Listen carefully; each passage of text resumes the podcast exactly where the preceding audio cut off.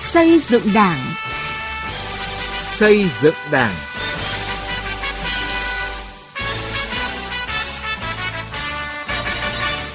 Xin kính chào quý vị và các bạn. Thưa quý vị, chương trình xây dựng Đảng hôm nay xin chuyển đến quý vị và các bạn những nội dung sau. Quy định 80 của Bộ Chính trị đảm bảo chặt chẽ, dân chủ, công khai, minh bạch trong công tác cán bộ,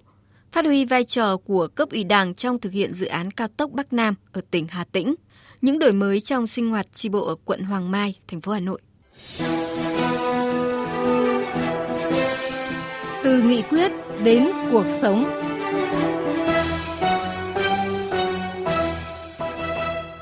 Thưa quý vị, mới đây, Ủy viên Bộ Chính trị Thường trực Ban Bí thư Võ Văn Thưởng đã thay mặt Bộ Chính trị ký ban hành quy định số 80 thay thế quy định 105 ngày 19 tháng 12 năm 2017 về phân cấp quản lý cán bộ và bổ nhiệm giới thiệu cán bộ ứng cử.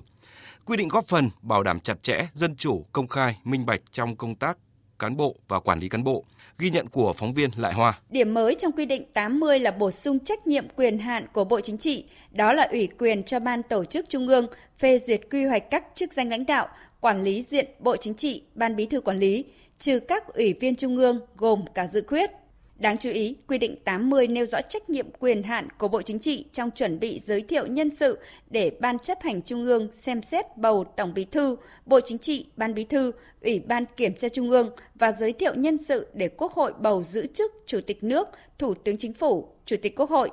Đánh giá cao những quy định lần này, ông Nguyễn Đức Hà, nguyên vụ trưởng vụ cơ sở Đảng, Ban tổ chức Trung ương nhấn mạnh – việc xây dựng cán bộ chủ chốt tiêu biểu có tâm có tầm là điều mà toàn dân mong muốn.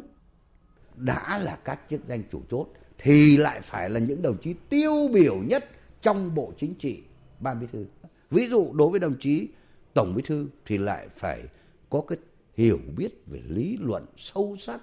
hay là đồng chí thủ tướng phải quyết liệt trong chỉ đạo điều hành hay là đối đồng chí chủ tịch quốc hội thì lại phải là quyết liệt trong chỉ đạo vấn đề luật, xây dựng luật và thực hiện luật về kiểm tra giám sát.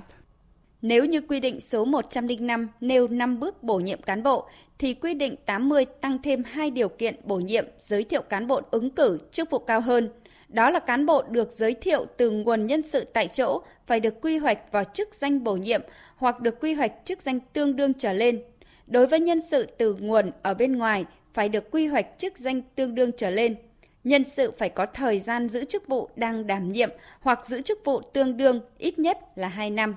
Đáng chú ý, cán bộ bị kỷ luật thì không phân công bổ nhiệm, giới thiệu ứng cử vào chức vụ cao hơn chức vụ khi bị kỷ luật trong thời gian từ 12 đến 60 tháng. Đại tá tiến sĩ nhà giáo ưu tú Châu Lam Long, Học viện An ninh Nhân dân cho rằng quy định như vậy là hợp lý. Quy định thế là được. Vì sao? Vì phải có thời gian để người ta phấn đấu, có thời gian để tổ chức tập thể người ta đánh giá người ta nhìn nhận những người đấy làm cho người ấy có điều kiện để phấn đấu. Thứ hai nữa để tổ chức và tập thể người ta nhìn nhận được. Thứ ba nữa là có độ chín mùi để cho người ta có thể hoàn thành được cái nhiệm vụ mà người ta sắp nhận. Việc ban hành quy định 80 về phân cấp quản lý cán bộ và bổ nhiệm giới thiệu cán bộ ứng cử lần này sẽ đảm bảo sự đồng bộ thống nhất tổng thể, liên thông trong công tác cán bộ của hệ thống chính trị đánh giá cán bộ khách quan công tâm, lựa chọn bố trí đúng cán bộ đáp ứng yêu cầu nhiệm vụ. Ông Phạm Thế Duyệt, nguyên Chủ tịch Ủy ban Trung ương Mặt trận Tổ quốc Việt Nam nhấn mạnh, nếu làm tốt sẽ có kết quả quan trọng, vững chắc trong xây dựng Đảng. Tổ chức chỉ đạo xây dựng đội ngũ cán bộ, đây nó là quyết định vận mệnh của đất nước và cái uy tín và hiệu lực của Đảng trong vấn đề lãnh đạo nhân dân. Cái quy định như thế đã tốt rồi nhưng mà cái việc tổ chức chỉ đạo thế nào để thực hiện cho được. Hết sức quan trọng. Dù sao phải hết sức phát huy được cái dân chủ trong đảng phát huy được cái vai trò giám sát cán bộ đảng viên cấp dưới với cấp trên phát huy được cái vai trò kiên định chỉ đạo của cấp trên với cấp dưới.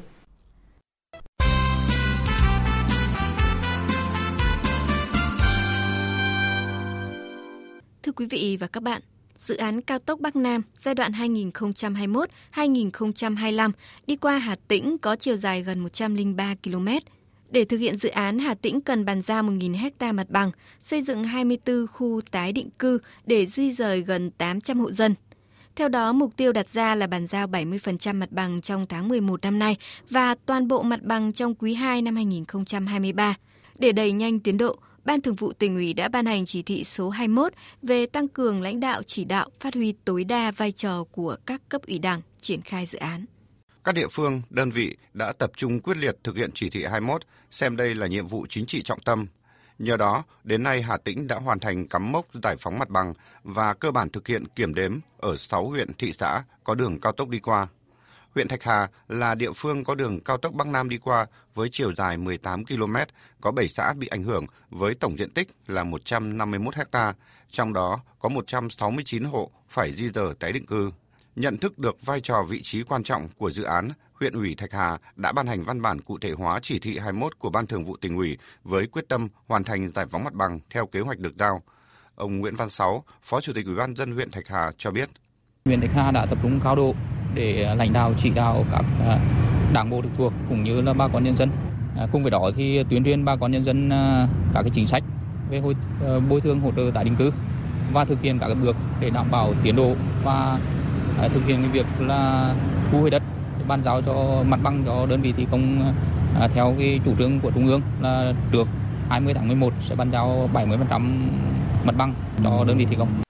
Gia đình anh Lê Trung Liệu ở xã Tân Lâm Hương, huyện Thạch Hà là một trong số 52 hộ dân ở thôn Tiến Bộ có diện tích đất nông nghiệp bị ảnh hưởng. Trước những băn khoăn của gia đình, tri bộ và ban cán sự thôn đã chủ động trao đổi, giải thích, vận động gia đình chấp hành tốt chủ trương chính sách. Anh Lê Trung Liệu bày tỏ.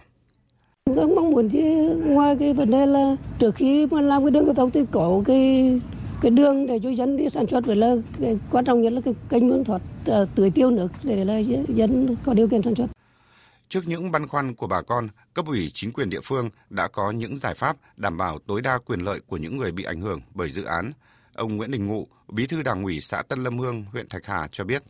Chúng tôi phối hợp với ban quản lý dự án uh, nắm bắt lại uh, cái hướng tuyến để rồi khảo sát tất cả các cái hệ thống kênh mương, đường trên đồng ruộng để đảm bảo tham mưu cho ban quản lý dự án để bố trí một cái hệ thống đường, hệ thống mương à, thuận lợi nhất cho bà con nhân dân sản xuất và đối với những cái hồ mà à, bị thu hồi đất ở thì chúng tôi đã phối hợp với ban quản lý dự án của huyện và các cơ quan khảo sát thiết kế thì đã quy hoạch hai vùng à, với tổng cái số lô đất đủ cho bà con tái định cư ở hai vùng. Thì đến thời điểm này thì đã mời các hộ dân có thu hồi đất lên biết cái quy hoạch đó để rồi bà con đồng thuận với cái dự án này. Còn tại huyện Cẩm Xuyên, số hộ có đất ở, nhà ở bị ảnh hưởng bởi dự án là 311, trong đó hộ thuộc diện xem xét bố trí tái định cư là 140 hộ. Cấp ủy chính quyền cho đến các trị bộ thôn đều họp bàn với các hộ dân xem xét kỹ lưỡng hoàn cảnh từng gia đình, từ đó tổng hợp đề xuất kiến nghị với ban giải phóng mặt bằng của cấp trên những giải pháp giải quyết phù hợp. Nhờ sự tập trung cao trong lãnh đạo chỉ đạo, đến nay phần lớn các hộ dân đều hưởng ứng thực hiện thủ tục giải phóng mặt bằng theo đúng kế hoạch. Ông Nguyễn Văn Duẩn, Bí thư Đảng ủy xã Cẩm Lạc, huyện Cẩm Xuyên cho biết. Phối hợp với ban giải phóng mặt bằng của huyện của xã là mời tất cả các hộ dân có liên quan được họp để tìm hiểu tâm tư tình cảm. Sau đấy là đề xuất phi các hộ dân là các cái điểm tại định cư là gần đường giao thông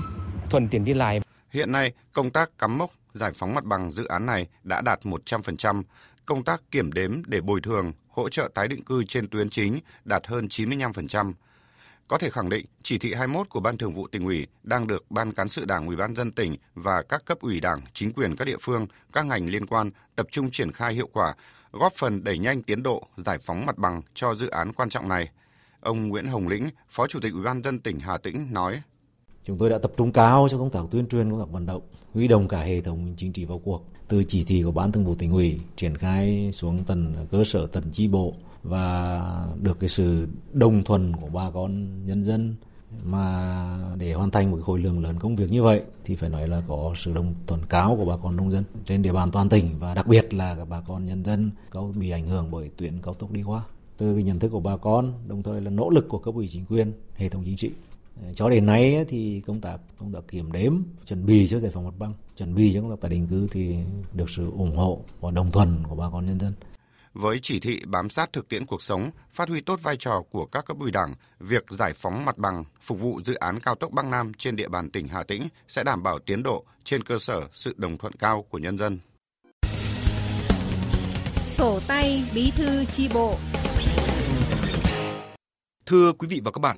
thay vì bàn bạc những vấn đề chưa sát với thực tế cuộc sống của người dân, gần đây tại các buổi sinh hoạt chi bộ khu phố ở quận Hoàng Mai, thành phố Hà Nội đã tập trung bàn và quyết định những vấn đề Đảng cần, dân muốn. Vì vậy, năng lực lãnh đạo và sức chiến đấu của tổ chức cơ sở Đảng được nâng lên rõ rệt. Ghi nhận của phóng viên Tiến Anh. Tại buổi sinh hoạt chuyên đề tháng 9 của chi bộ 7, phường Mai Động, quận Hoàng Mai, các đảng viên đã sôi nổi thảo luận về chuyên đề công tác phòng cháy chữa cháy tại địa bàn dân cư số 7, thực trạng và giải pháp. Các đảng viên không những tham gia góp ý vào chuyên đề mà còn thực hành phòng cháy chữa cháy. Ông Vũ Đức Chiêu, bí thư chi bộ 7, phường Mai Động cho biết, việc nâng cao chất lượng sinh hoạt chi bộ luôn được chi ủy và các đảng viên trong chi bộ quan tâm –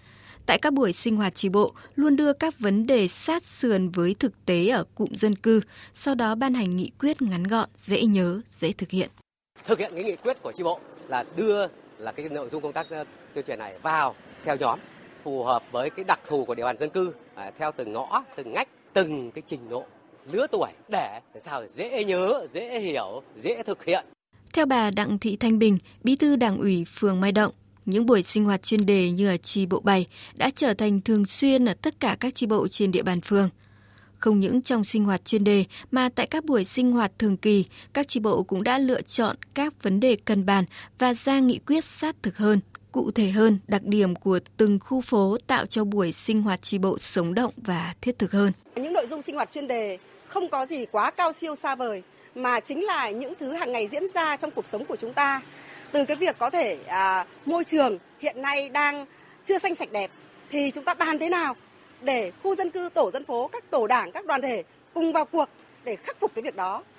từ chỗ các đảng viên chỉ phổ biến chủ trương nghị quyết xuông thì nay chi bộ đưa ra bàn bạc những vấn đề mà người dân đang cần, đi thẳng vào các vấn đề mưu sinh hàng ngày. Các chi bộ trên địa bàn quận Hoàng Mai đang thực hiện khá hiệu quả đề án nâng cao chất lượng sinh hoạt chi bộ,